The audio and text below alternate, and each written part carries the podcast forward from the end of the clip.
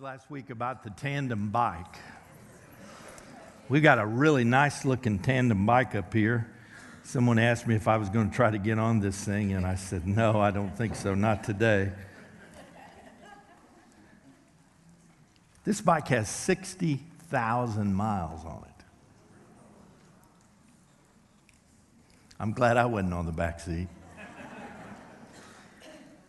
We heard a lot of comments this week about that particular illustration in last week's message, and I'm not going to go over that again, but I, I hope that you have decided to let the Lord take the front seat. Let Jesus be not just Lord of your life, but and not just resident, but president of your life, and, and that you'll go along for the ride. I tell you what, it's been a ride this week for me. I left uh, Tampa on Thursday, heading to Danville, Virginia, landed in Raleigh, Durham, and drove, and it was cold. I met with uh, several hundred people on Thursday night, Friday night, and Saturday night. I also hosted a Bahamian pastor and his wife from Freeport, Bahamas, and we were a part of an organization called God's Pit Crew. And they are an amazing ministry that, that that actually give away about $15 million worth of resource every year. They, they answer to natural uh, disasters, and this past year they rebuilt a school in Moffat, Oklahoma, a complete school, pub, public school. And uh, they helped Agape Flights this year with those blessing buckets, those bright blue buckets. And so I was out there just encouraging them along with hosting uh, Pastor Rudolph Roberts and Enid his wife and had a wonderful time. But I, I got to the hotel last night about 11:30 in Raleigh, Durham. Got up at 3:15 this morning, and uh, got on a plane at 5:50 and landed in Tampa at 7:45, and got in Bradenton. Yeah. I'm glad you're clapping because I'm trying to stay awake. I got into Bradenton at 829 I don't remember the Skyway Bridge. but I know I crossed it, and I know I paid the toll. At least I hope so, otherwise, I'm going to be in trouble. If you got your Bibles this morning, turn to Proverbs chapter 3, and today is a, a very important day. It's a very important day. We're going to take the trust test today. And I'm hoping, I've been praying for you I believe today is one of the most important days in the history of this church. You say, oh, Pastor, come on. We've been around 130 years. It can't be that important. It is. Both this morning in what we do and this afternoon. Now, John just gave you an announcement a while ago. He said there's a meeting at what time this afternoon? Yeah. And where's it at? And the transition team is putting that on. And you know what some of you did when he did that? Let me just show you what you did. Blah, blah, blah. Yeah, some of you did this. You didn't listen to him. I've already talked to a few of you today, and some of you told me, well, I'm not, I'm not going to be at that meeting. I don't drive at night. That's an excuse it's not going to be nighttime at four o'clock. So we want to see you there this afternoon. The transition team has been working very diligently, and I pray that you will be with us this afternoon. We're going to have a great time. And I pray that you will say, Yes, I'm going to be there because I want to be a part of what God is doing at First Baptist Church. Now, let's, let's take a real quick review. I gave you an acrostic last week and we talked about trust, and T was taking inventory. Remember that? And then we talked about recognizing the R, recognizing God as our source. And then the U was understanding God's principles. And we'll review those for just a moment. Because in understanding God's principles, last week we talked about the who's in charge principle. God is the owner, amen? I'm the manager. Everything, every resource, every blessing that I have today is a gift from God. And then there was the give and grow principle. We got some folks here from uh, a seed ministry that are visiting with us today. I'm so glad they're here today because practicing stewardship has a lot to do with giving and growing. and it will produce growth in every area of our life. And then there's the do it now principle. Stewardship deals with present resources, it, not what I had, not what I'm going to have or I think I'm going to have. But God is asking me and asking you today what are you doing with your gifts? Yeah. and your ability. Somebody's got an organ in their pocket. What are you doing with the gifts? I'm going to be, this is going to be fun this morning. What are you doing with your gifts that you have right now? Right now. And then the I'm in debt principle. We talked about that last week. From the moment we are born, we are debtors. The Apostle Paul said, I am a debtor. Basically, saying that I, I've come into this world already given many, many blessings and I am now responsible to return many, as many as, of those blessings as I possibly can. And then we talked last week about the fountain of youth principle. We live forever through our giving as we give of our talent, of our tithe, of our time. It's the only thing that will truly last forever. Now, Here's where your writing begins this morning. And I was so blessed as I looked out in the congregation, right, right real close to me, there were some folks that already had their Bibles open, they had their pens ready, they had their notes ready, and they were jumping in. They were going to get ready even before we began to worship. And so that tells me that, that at least somebody is getting some of this. I hope so. Let's look at it. The who's number one principle. Matthew chapter 28. There's a tendency, instead of giving him our best and our first, for us to give him our leftovers. Jesus was asked one time in Matthew 22, Teacher, what is the most important commandment in the law? And Jesus answered, Love the Lord your God with all your mind, your soul, and strength. That is the first and the most important commandment. Now, when you, when you look at Proverbs chapter 3, I want you to look at verse 9. The Bible says this honor the Lord with your possessions and the first fruit of all your increase. 1 Corinthians chapter 16 verse 2 says on the first day of the week let each of you lay something aside storing up as he or she may prosper. God tells us that we are to give him the first, not the last of everything. Now our tendency ladies and gentlemen, is to, to give God what's left over. Now, that's, that's human. Our human tendency is to take our possessions and kind of take care of ourselves. And if there's anything left over, well, sure, God, I'll, I'll take care of you too. Hmm. Here's what happens greed sets in. You say, Oh, Pastor, you don't know me that well. Yes, I do greed sets in in all of us. Greed sets in. Come on, all of a sudden, you know, I, begin to think I, I could do a lot better job with these things, God. I know what's best. Here comes this whole question where do you put God? Is he first? Is he second? Is he fifth? Is he so far down the list that, that you really can't? Where, where is God in your life right now? Now, the Lord said, Where your treasure is, that's where your heart is. He, he, he basically said, I can tell you what you love if you just let me see your bank account and your calendar.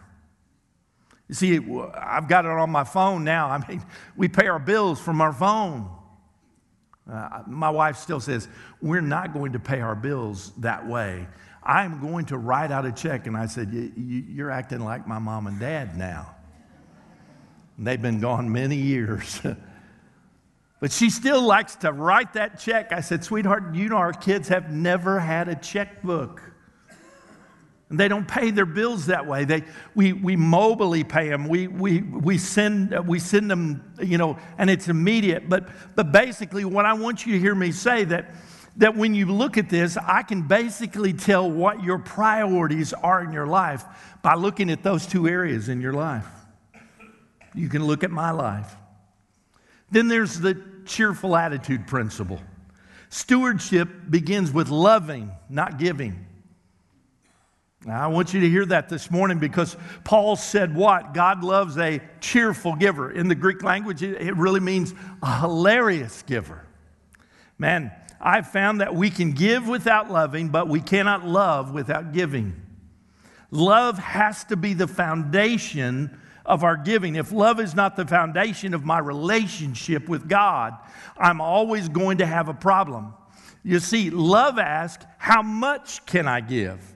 Legalism asks, How little can I give? And there's a major difference between the two.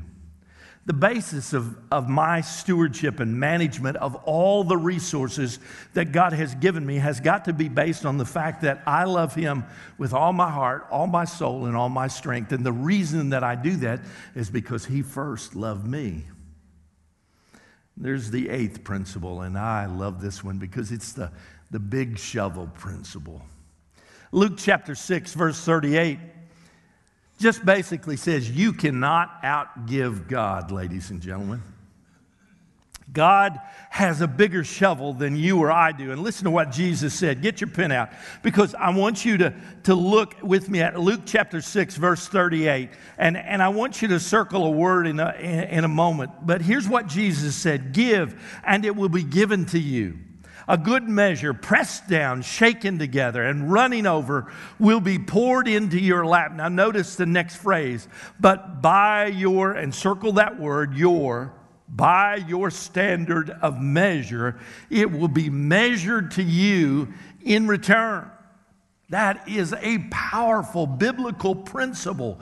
Jesus said that the measure, the standard of what I receive and what I give in delight is what I'm going to receive back. It's called the big shovel. Because God is saying, if you'll do your part, I'll do more than what you've done. I have a bigger shovel than you do. A very generous giver was asked, How is it that you have given so much and yet God has blessed you financially in every area? And he replied, It's very simple. I shovel in and God shovels back, and God has a bigger shovel than I do. I believe that. I believe that with all of my heart, that God's shovel is so big.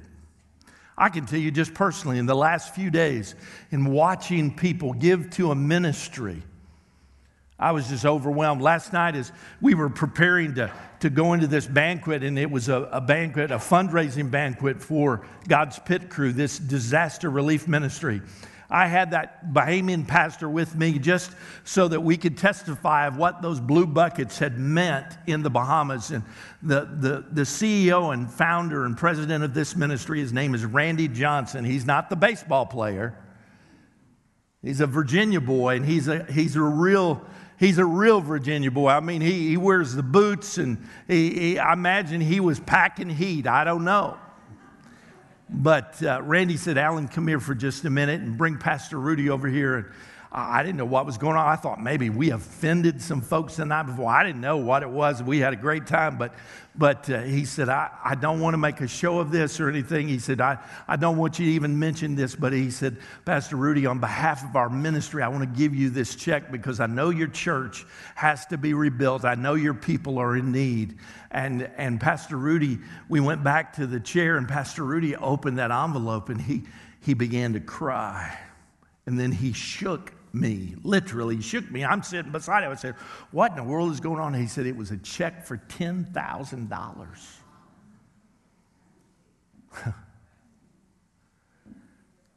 God's shovel is bigger than our shovel. Ladies and gentlemen, I want you to turn to your neighbor and just say, You can't outgive God. Then there's the ninth principle. We're going to get through 10 of them, and then we're going to, we're going to move on to the, the S in trust and the T. There's the river principle. Our life is to be like a river, not a reservoir. In other words, I'm to be a conduit. I'm to take my life and not hold what God has given me, but I'm to pass it on to others. You see, there is, there is one inlet of power in life the Holy Spirit. Don't miss that. If some, for some reason you think this church can exist without the power and the presence of God Almighty through the person of the Holy Spirit, you are sadly mistaken. We must have the Spirit. We must, we must welcome the Spirit of God. You say, but Pastor, we're Baptist. Have you forgotten? No.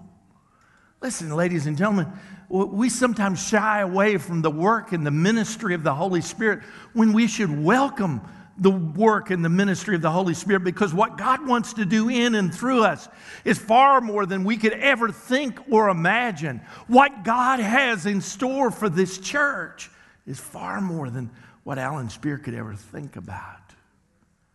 We have to dream big dreams. We have to believe God for great things. I know what some of you are saying right now. You know, it's not blah, blah, blah, but it's. No.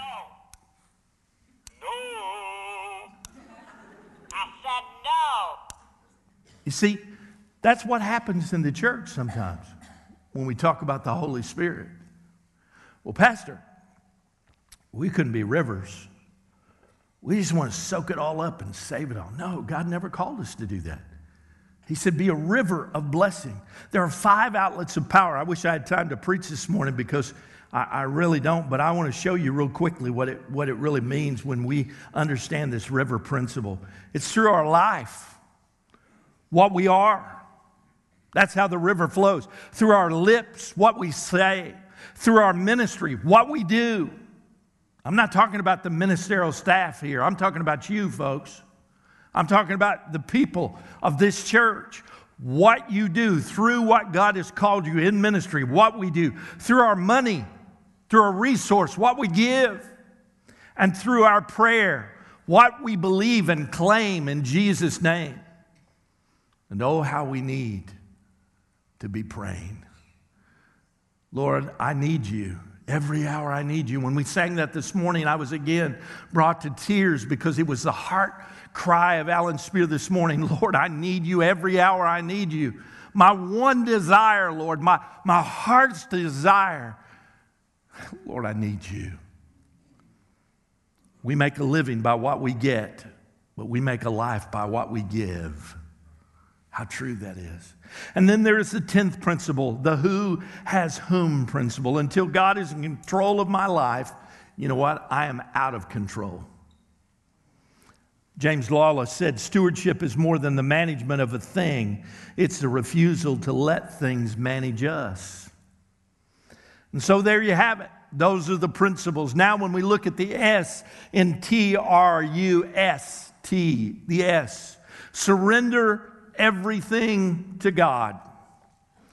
If I only had more, I would give more.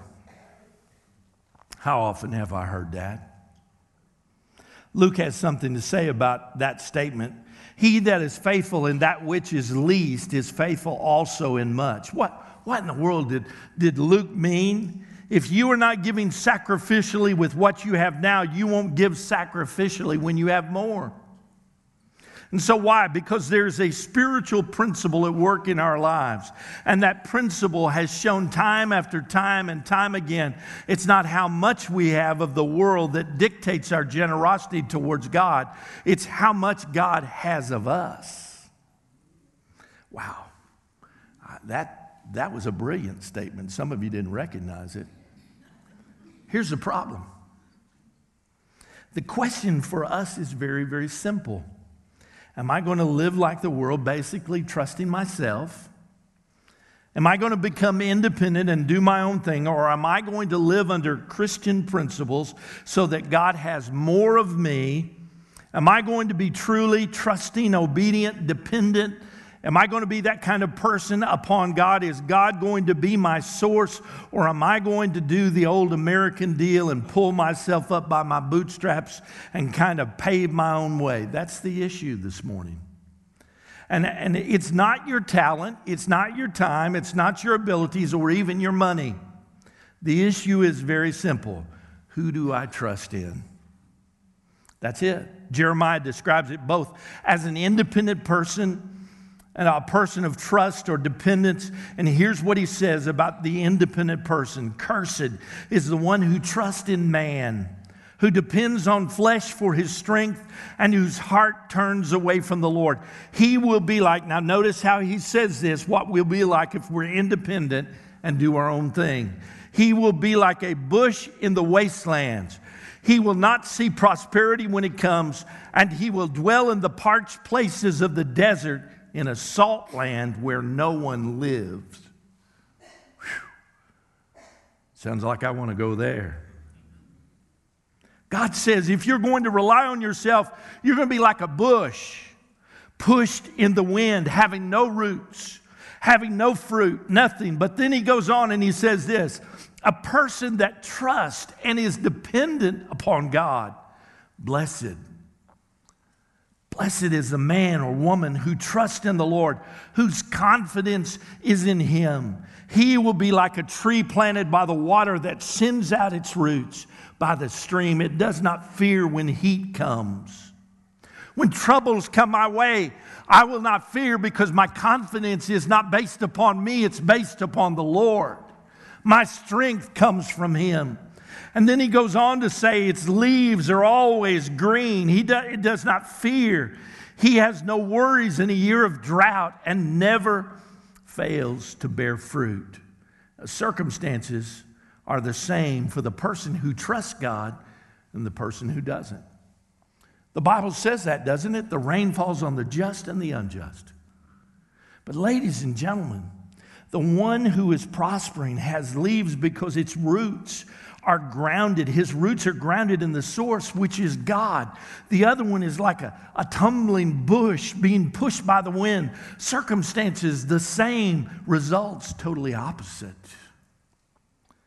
The last letter in trust is T. Here we go. Test God's promises. You see, this morning, I want you to look up here at me for just a moment because I want to get just right down with you. I want you to know my heart today. I I love this church. I love this church. I love you.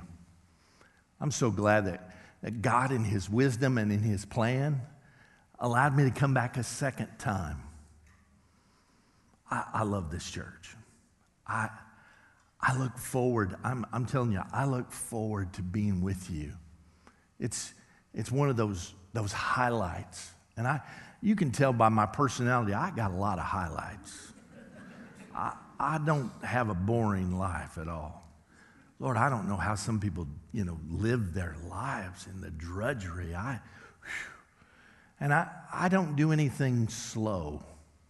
I think you've realized that.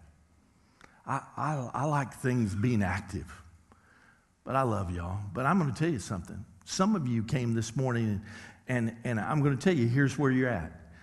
There, there are all kinds of possibilities this morning, but some of you are saying, you know, I should.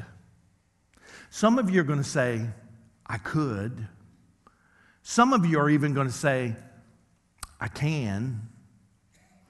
Some of you are going to say, I might. But here's what I'm hoping when it comes to testing God's promises. I'm going to pray today, and I have been for several weeks. But I prayed, I prayed in the short trip that I took this morning. Maybe that's why I didn't see the skyway. I was praying you'd say, I will. I will. You say, Pastor, what do you mean by that? I mean that in the, in the responsibility that we have as a part of the bride of Christ, a part of this body, that we will test God's promises. Let's look at it really quickly because I believe it's important that, that, that we know this. Talk about this morning testing God's promises.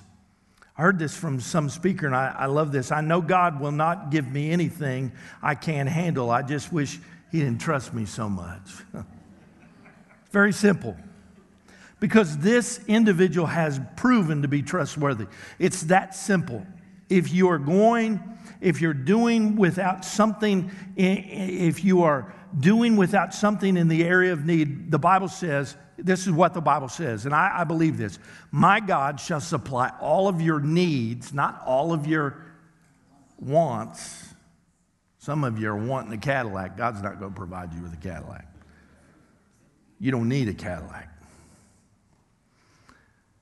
I will supply all of your needs according to my glorious riches in and through and by who? Jesus Christ. If you're doing without, I can almost promise you, you can go back to the point of trust.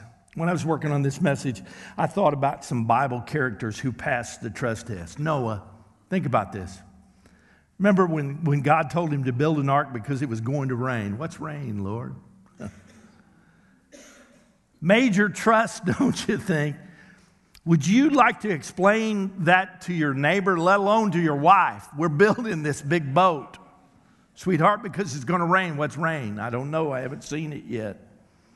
And Noah, the Bible says, did everything, did according to all that the Lord commanded him. Ladies and gentlemen, Noah passed the trust test. Some of you, some of you are going to say this morning, well, I might if I could just see the end. You're not ever going to see the end. You remember where you're riding? Oh, occasionally, certainly you're going to look up, but you're hanging on. You're, you're pedaling. He's taking you on this adventure. Trust him. He knows where he's going.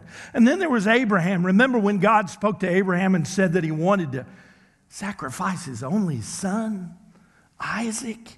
And, and he said, Isaac, we're going up to Mount Moriah. And Isaac said, Where's the sacrifice, Dad?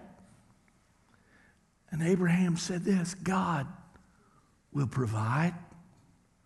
Okay, Isaac's on the altar. The sacrifice is about to take place. Listen to verse 12. God says, Do not stretch out your hand against the lad, against Isaac, and do nothing to him. Now, notice this. Notice the next phrase. For now I know that you fear God since you did not withhold your only son from me. Ladies and gentlemen, Abraham passed the trust test. Joshua, in Joshua chapter 5, you know the whole story of Moses crossing the Red Sea. You watched the Ten Commandments, I know you did. How the rod stretches and the water parts. Can you imagine the people hollering and screaming at Joshua as he's getting down the Jordan there? And Josh, you don't, you don't have your rod. Go get your rod. You know, you go to the river, you put put out your rod and the water parts and you're in good shape, get the rod. But God didn't want Joshua to use the rod. Remember that time they had put their feet in the water before it could part. And because God didn't want them to trust in methods, He wanted them to trust in God. Now, it came about that all the kings of the Amorites that were beyond the Jordan of the west, and all the kings of the Canaanites that were by the sea, heard how the Lord had dried up the waters of the Jordan before the sons of Israel until they had crossed, and their hearts melted. There was no spirit in them any longer. Joshua passed the trust test, and then there was David. Remember David and Goliath? You, you remember that story. As soon as Saul found out that David was going to fight Goliath, you know what he did? The Bible says that Saul clothed David with his garments and put a bronze helmet on his head and, and clothed him with all that, that heavy armor. Now, now, think about this. Saul is six feet four inches, weighs 245 pounds. David is five six and weighs 125 pounds wet. You get the picture? David is putting on Saul's armor. That would be hilarious. It'd be funny to see. And David girded his sword over his armor and tried to walk. The Bible says, For he had not yet tested them. And David said to Saul, I cannot go with these, for I have not tested them. And David took them off. David passed the trust test. Now, here's how it works Noah trusted in God, not the familiar. Abraham trusted in God, not emotion, not the personal feelings. Joshua trusted in God, not methods. David trusted God, not man's armor. They all had to take the trust test. You and I have got a trust test today. You say, Well, I, I know Pastor John said we've got these pledge cards today? Well, Pastor John didn't, didn't use this term, but I'm going to use this term this morning because I believe what the finance team and what this committee has done is a wonderful thing by giving us this, this brochure. But they have given us much more than paper. Ladies and gentlemen, it takes resources to operate this church. It takes a lot of resources. There's a lot of buildings here. There's a lot of opportunity here. There's a lot of activity and a lot of ministry that God wants to use us in. I believe with all my heart in the days ahead, there's a lot of mission activity this church needs to be involved in. We need to be sharing the gospel with everyone that we come into contact with. We need to be going places on mission, not just sending through the cooperative program. We need to be going to those places. You say, Pastor, I, I'm a little too old. No, you're not. Don't believe the devil's lie. Some of you, it will be the greatest thing now that you're in your retirement years. You have the availability of time, and you also have the resource that you could go and be a blessing to someone and be a ministry to someone, and God could use you in ways that you never even dreamed possible. Some of you, I understand you cannot physically go, but you know what you can do? You can pray. And I'm not talking about a, a, a three minute prayerlet for Christianettes. I'm talking about praying. I'm talking about fervent prayer. I'm talking about going and, and saying, Yes, Lord. So here's the promises that God gives us when we tithe. By the way, I want to just say this to you. I had, I had somebody stop me a, a, couple of weeks ago and said, do you, do you really believe, do you believe, you know, that the Old Testament actually has, you know, is it applicable to us? And I said, what, what are we talking about here? Let, let's, let's be right. He said, Well, in the area of money, he said, Do, do you really believe that, that the Old Testament is to be observed when we're New Testament people? I said, Oh, I'm so glad you asked that question. Because in the New Testament, the Bible says they gave all. If you're interested in giving it all, I don't mind that you bypass 10%. It got quiet. There were no more questions. You see, I believe that the tithe is, is the beginning part. The Lord says to bring that. And li- listen to what He promises. Number one, in, in verse 10 of Proverbs chapter 3, it says, He will provide for us. Folks, this morning God is talking. Look at what He says bring the whole tithe into the storehouse so that there will be food. Malachi chapter 3, so that there will be food in my house. And notice this He says, Test me now on this, says the Lord of hosts. If I will not open for you the floodgates of heaven, and pour out a blessing until it overflows. You're saying, Pastor, are you telling me that God will take care of me in every area of my life, including my finances, if I put God first. I'm not telling you that. God is. That's what God says. God is telling you. You see, this is not the Spear Trust test. This isn't the First Baptist Church Trust test. This is God's.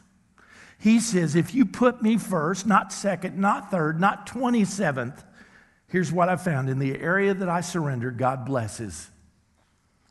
In the area that I don't surrender, God disciplines. What a powerful biblical principle. Secondly, He will provide His presence, but never, God never isolates us from difficulties and challenges. Friday night, as I was speaking, I, I got I got emotional because I began to think about the faithfulness of God in my life. And I have not been isolated from trouble and from circumstance and from challenge. But, ladies and gentlemen, I, I want you to hear my heart this morning. God is faithful. God will be God, even in the midst of the storm, even in the midst of loss, even in the midst of, of great heartache. God is God and He is faithful. And He will provide His presence, but He does not isolate us from those circumstances, but He comes and He walks through those things with us. I'm telling you, had it not been for the Lord, had it not been for God, had it not been for the presence of the Holy Spirit and the presence of Jesus Christ, this man would not be standing here today. Because I'm telling you, when you walk through and you lose people that are so precious and dear to you, and yet God is faithful even in that. So I want to just I want to take a step side here just for a minute. Some of you walked in this room this morning broken and bruised and hurting. And I want to, I want to assure you and I want to proclaim to you this morning that God is still on the throne. Don't quit. Don't give up. Don't, don't, don't, don't say, oh, it's too impossible for God. It's not. A lady walked up to me on Friday night and tears streaming down her face. And she told me of her story of losing her husband in the midst of a disaster relief. He was helping God's pit crew. And this gentleman was 49 years old and was delivering supplies for Operation Rescue. And they found him after he had unloaded his truck, collapsed and he was actually already gone and dead. Thought he'd had a heart attack, but when in fact they did the autopsy, his body was filled with cancer and he had died right on the spot. But he had died doing what God had called him to do. But for three years, she had carried that and she had carried it in such a harsh way. She had said, God, you must have forsaken me. God has not forsaken his people. But, ladies and gentlemen, we are not immune from the circumstances of life. We are not immune from the challenges. We are not these people that somehow, if we just do this and this and this, God's got a, a, a perfect path that it will not have any. No, God takes us through the fire, but He walks with us in that fire.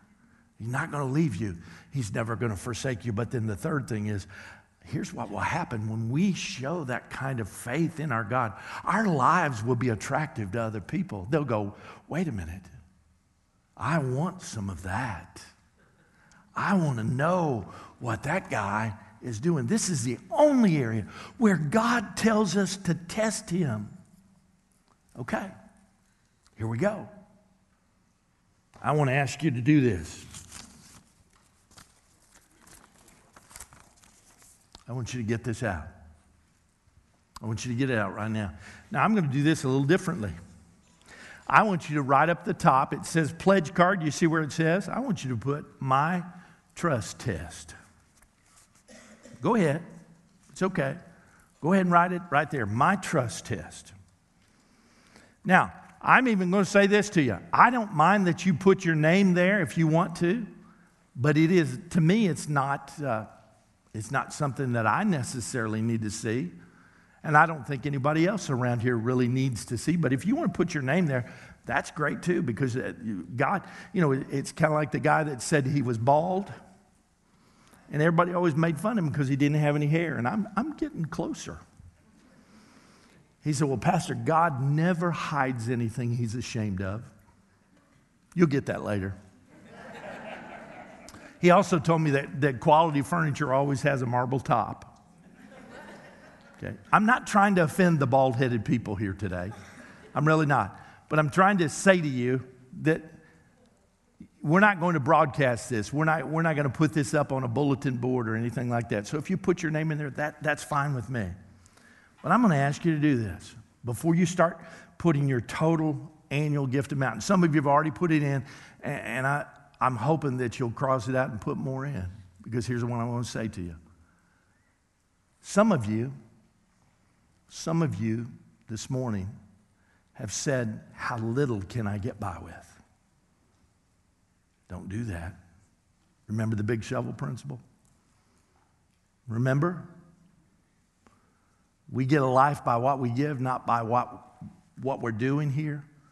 We'll be remembered by what we have given what we've poured in. So here's what I'm going to ask you to do. If, if you are going to steward your gift by a weekly offering, let's say it's $100 a week. Some of you are going, how much? $100 a week. You're going to give every week for 52 weeks. Now, church, you're smart. You, very, you look very astute this morning. How much is that annually? Wow, there's some brilliant mathematicians in the place. 5,200.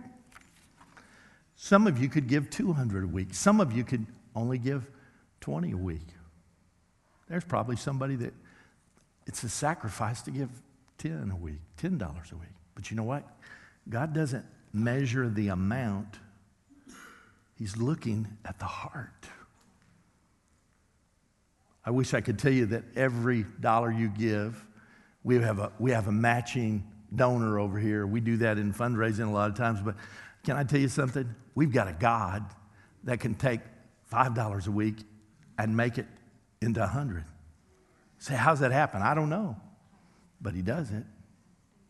He does it. And He has proven that to me time after time after time. So, here's what I want you to do. If you're going to give an annual gift, that's great. Make sure it's what God has called you to do. Now, some of you are looking at me and you're saying, and I can see it, I might do this one of these days, Pastor, but not this week. You know what? You won't ever do it. This has got to be a step of obedience. This has to be a step of surrender. I'm going to ask families today, if you're doing this as a family, I'm going to ask you to come this morning. I'm going to ask everyone to come this morning. I'm not, I'm not asking you to do this in front of people. I don't want you to come up and I don't want you to go, hey, everybody, look what I'm doing. No. I want you to come and I want you to, as you are giving unto the Lord, you are saying, Lord, this is what we're going to do. We're going to believe you. We're going to trust you. We're going to pass this trust test. As you place that in one of these plates, I want you just to stand together. If you're with a family, if you're by yourself and you need somebody to pray with you, I will put my arm around you and join you in prayer. There'll be other staff members down here. There'll be people that will pray with you. We're going to believe God, but we're not only trusting God for the financial things that God has called us to do here, we're trusting that God, in the midst of this, would bring revival, spiritual awakening in this body that God would do something in this place that we never dreamed or imagined. That He would so move among us that there would be such an influx of students coming here. There would be such an influx of singles coming here. There would be such an influx of senior adults coming here. That Doug would have so many musicians that he would say, you know what, we got to do auditions around here. We got to rotate this thing. That, wouldn't it be wonderful if through today we got so much pledge that, that we could say, we, we can do even greater things. We, we're going to have to amend the budget. Whew. That would shake some folks up. That would bless me. That would bless God. All right. Bow your heads, close your eyes. Let's take the trust test.